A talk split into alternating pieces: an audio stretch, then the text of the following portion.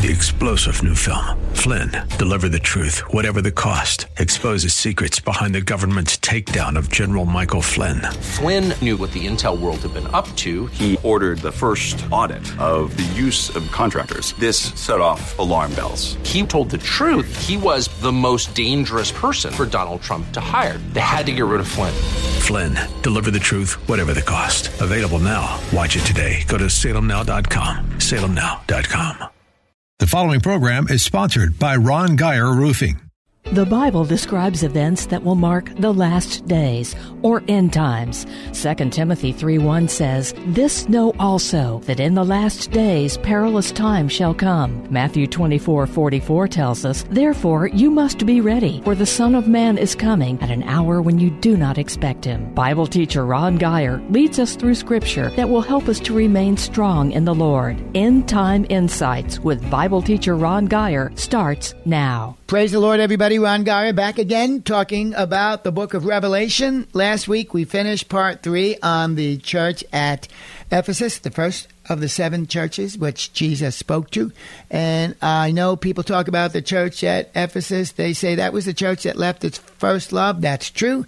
But it was also the church that was praised immensely by the Lord Jesus Christ for their endurance, for their strength, for their patience, for searching out evil, for not putting up with false doctrines in their church. They did great. They were a great church. They were the missionary-minded church. The first church started over in Western Asia, and yet God used them to start the other 7 churches.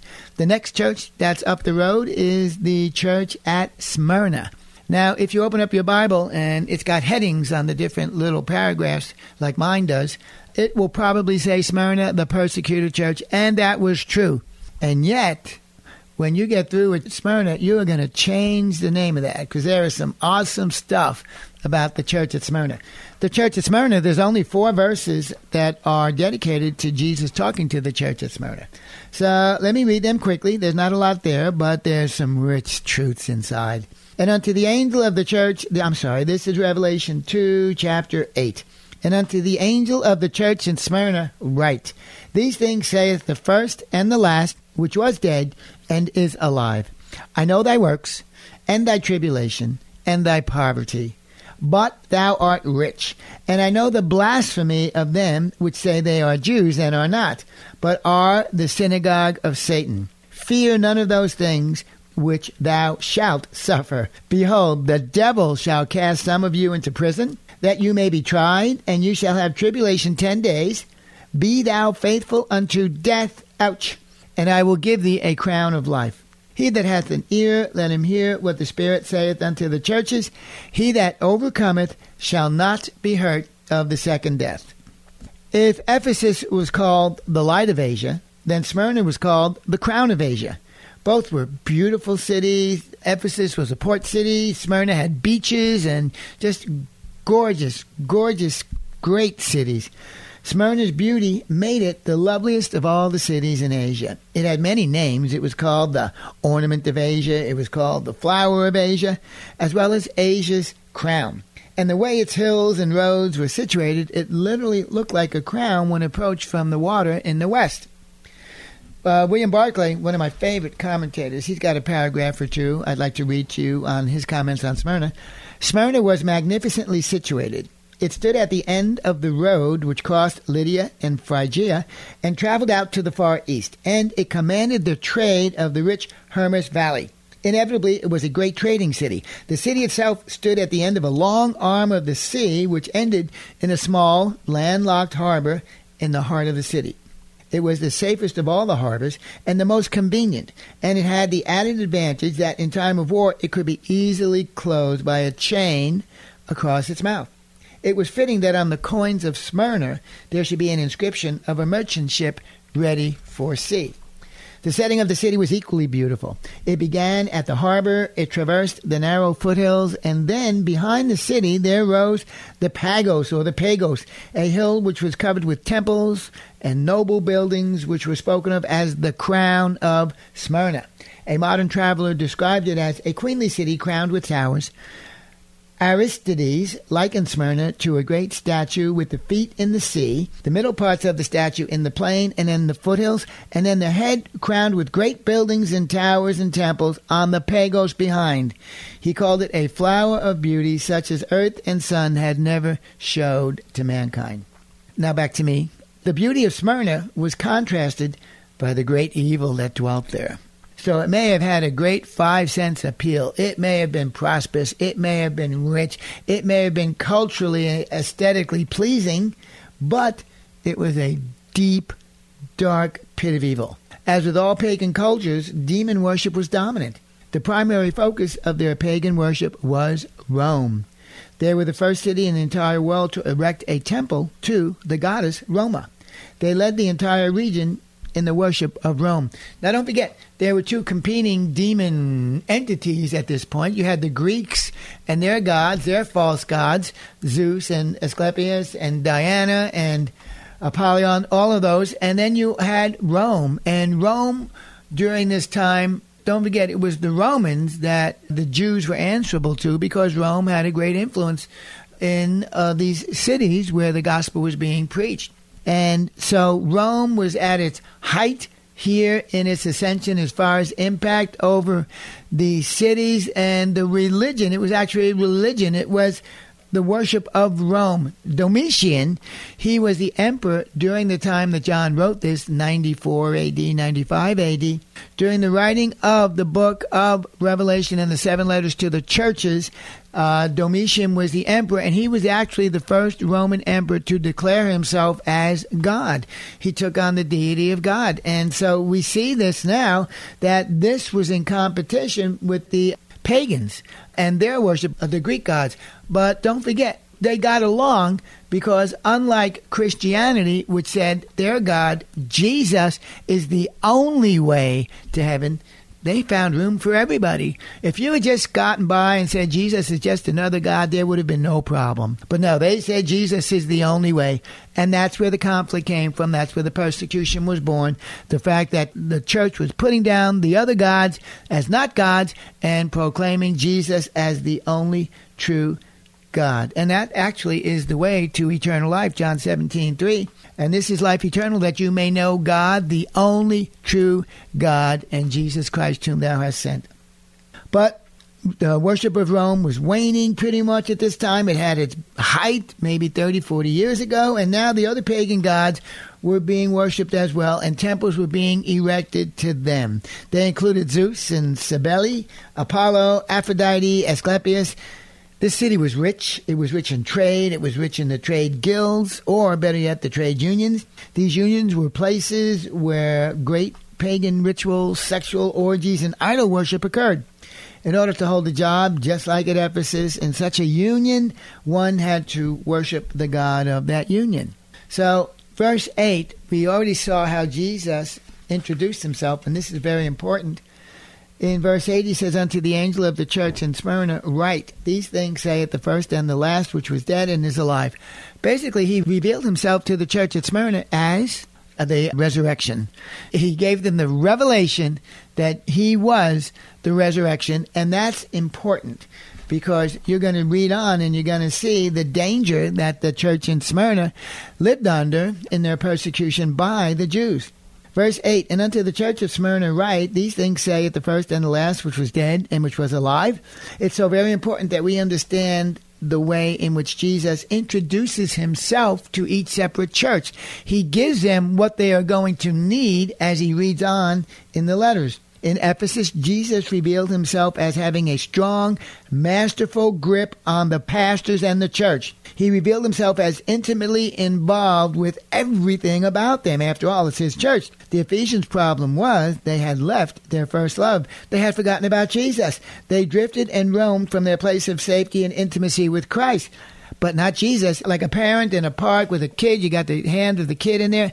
The kid is struggling to let go. He drifts away and he loses his grip, and that's gone. And the kid winds up lost, just like the church over at Ephesus. And yet, in Ephesus, Jesus revealed, you may be letting go of me, but I'm not letting go of you. And now here we see in the church at Smyrna, Jesus says, meet the resurrection. Hallelujah. I love that.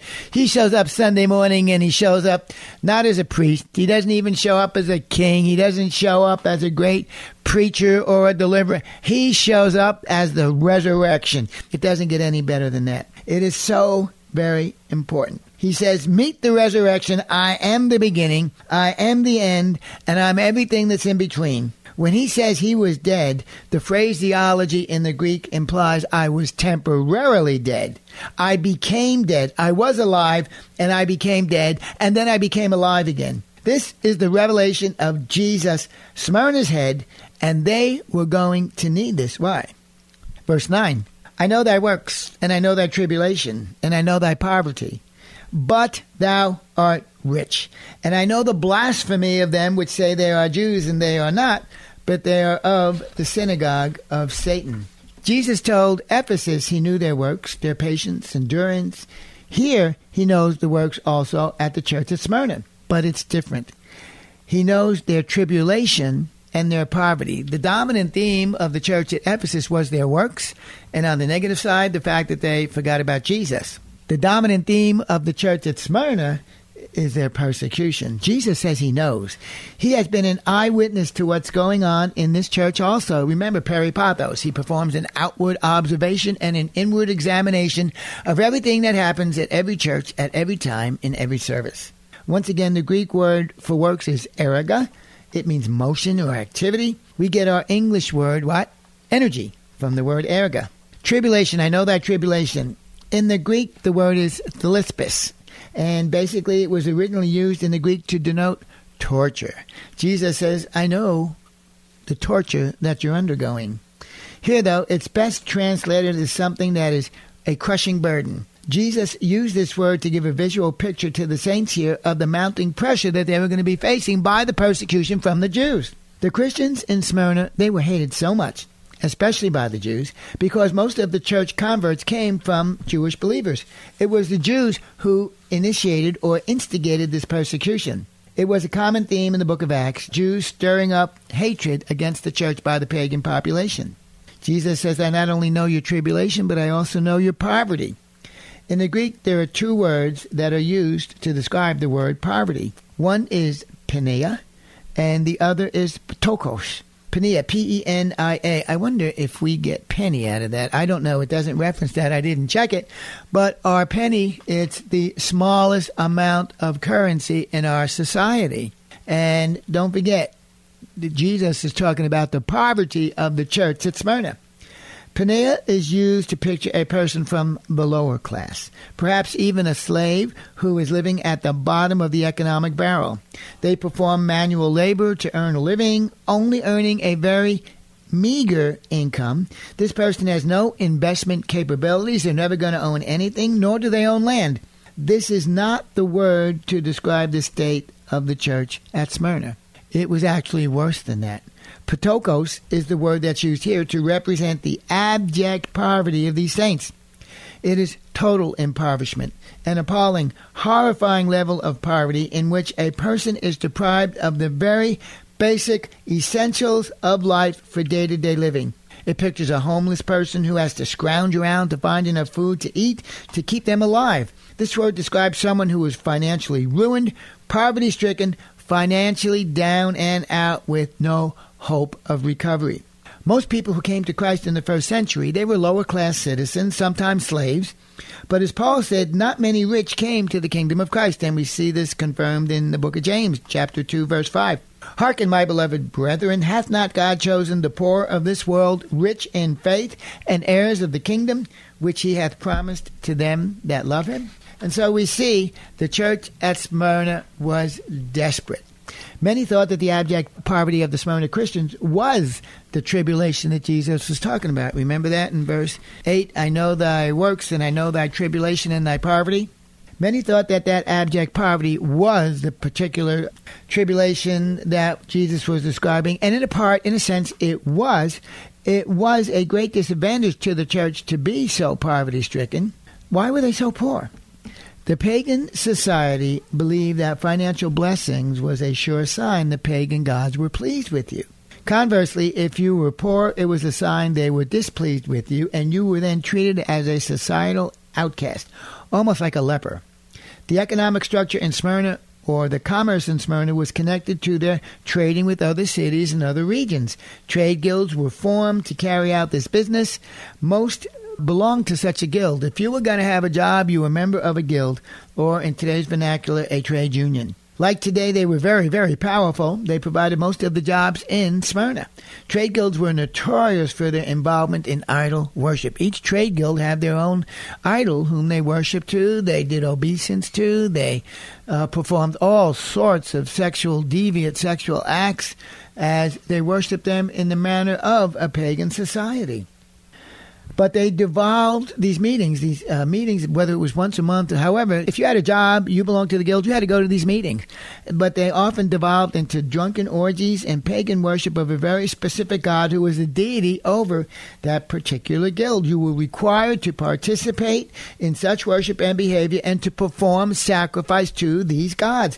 By refusing to do this, and by refusing to attend these meetings, by refusing to deny Christ at these meetings, the Christian's membership to such guilds was canceled. And once you got kicked out of a guild, you weren't getting a job anywhere else. I mean, that was it. They were outed, they lost their jobs, they lost their homes, and eventually they were barred from any future employment. This is what the saints at Smyrna were facing. But Jesus says, "Thou art rich." You got to love that. We could speak for weeks about this. The American church leaders have totally distorted the message of God's provision. Through our itching ears and our greed, we have fallen prey to this satanic assault on the truth. We've left off humility, we've left off sacrifice, we've left off suffering in the pursuit of getting rich in the 5 cents realm. The word for rich here is plosius. Remember, Jesus says you are rich. Just like they were at the bottom of the barrel in their abject poverty, here they are plosius. The word describes extreme wealth. It's not just someone who's just wealthy, but super wealthy. They are filthy rich in the realm of the spirit. That is so awesome. It is direct opposite to what we've been teaching today. Today we are dry and poverty-stricken in the realm of the spirit in America, and yet we've got great riches. We've got 2 homes, 4 TVs, 3 cars, 12 pairs of sneakers. We go spend hundreds of dollars at the hairdressers. We eat whatever we want, whenever we want, as much as we want. We take pills to go ahead and try to correct the carnal appetites that we indulge in, and we live a life full of stress. There is no spiritual richness in America, in the church. Very minor, very minor. There's pockets of it. But at the end of the day, even though the church at Smyrna was said to be poor, and yet Jesus said they're rich, I think it would be backwards. We'd be like Laodicea, where we are rich carnally, but we are poor spiritually. It is the direct opposite of the abject poverty that the saints were facing in Smyrna. Jesus didn't look at their material poverty and judge them. He looked at their spiritual riches and he judged them in that. And he came to the conclusion, you are fabulously wealthy. You are filthy rich indeed. When Jesus told them they were rich, it was affirmation that they were on the right track. Picture Jesus showing up in your church Sunday. What would he say in your pulpit? What would he say to your church today? What would he say? Let's look at this. They were rich in 3 things. They were rich in the Word. Colossians 3:16. Let the Word of Christ dwell in you richly.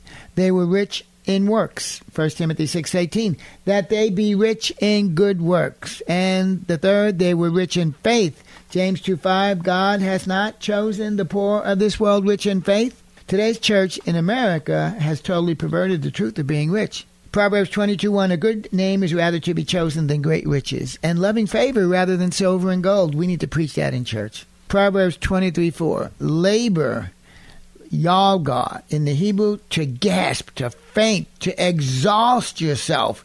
Labor not to be rich. That means you don't want to be rich. You want to avoid it at all costs. Labor not to be rich. Cease from your own wisdom. Proverbs 28:20, a faithful man shall abound with blessings, but he that maketh haste to be rich shall not be innocent. And where's the one about the snare? It says, he that hastes to be rich gets a snare.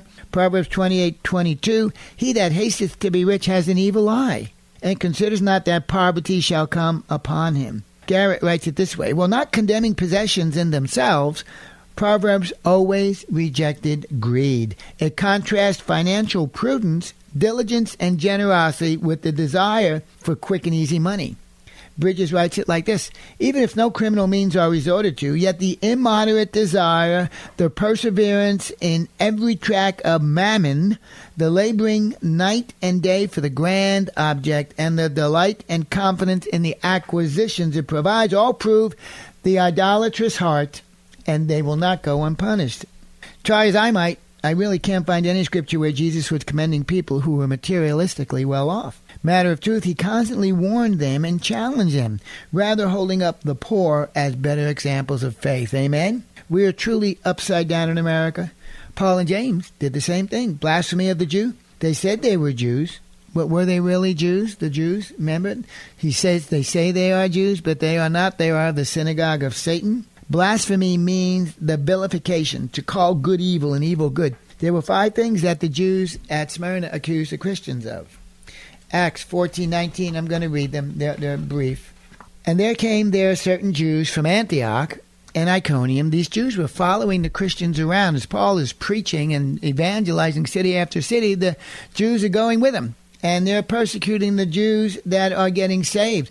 And they're saying, there came there Jews from Antioch and Iconium who persuaded the people. And having stoned Paul, they drew him out of the city, supposing that he had been dead.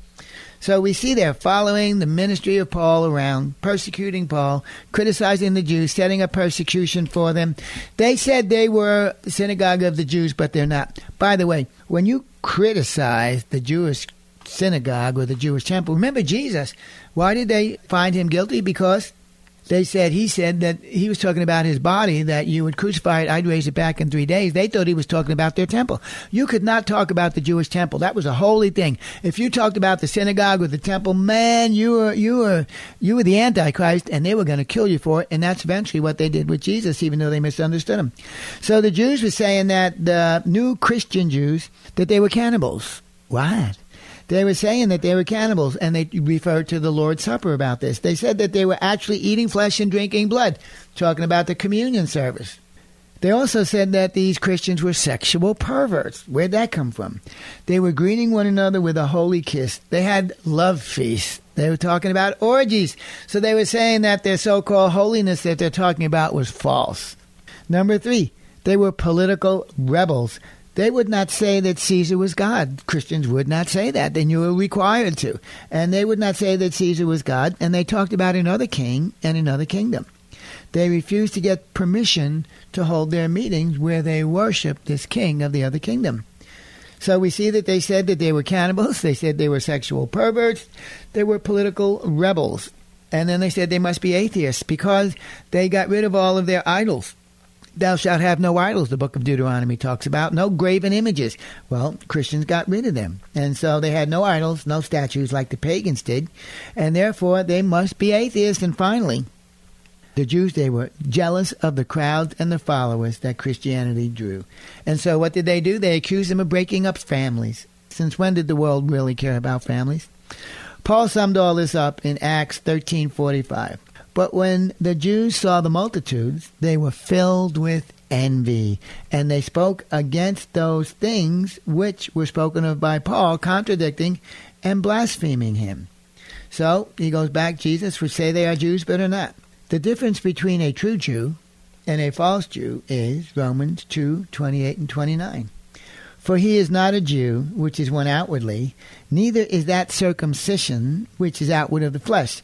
But he is a Jew, which is one inwardly, and the circumcision is that of the heart, in the spirit, not in the letter, whose praise is not of men, but whose praise is of God. And so we see that this persecution from the Jews, they weren't Jews. Jesus wouldn't call them Jews. He says you're false. He says you belong to the synagogue of Satan. That is the ultimate insult to a Jew. That is a huge slap in the face, because you could not criticize the temple. You could not criticize their synagogues. If you criticize their synagogues, if you criticize their temple, you were the devil himself. And so Jesus is saying, Church of Smyrna, don't worry about it. They're not Jews. Don't worry about them. Matter of fact, in the book of Laodicea, he says, I'm going to have these guys bow down to you, so don't worry about it. I'm going to have to stop here. We're out of time again, but I want you to know we love you. I pray that you're understanding this. I pray that you're getting it. I know you haven't heard this before. Take time, review the audio tapes, and we'll see you next week in Jesus' name. Thank you for joining us for End Time Insights with Ron Geyer. Listen again next Sunday night at 8 on 100.7 The Word, where faith comes by hearing. You can also listen to the podcast of this program by going to kkht.com. If you would like to contact Ron, email him at gospelguy@comcast.net.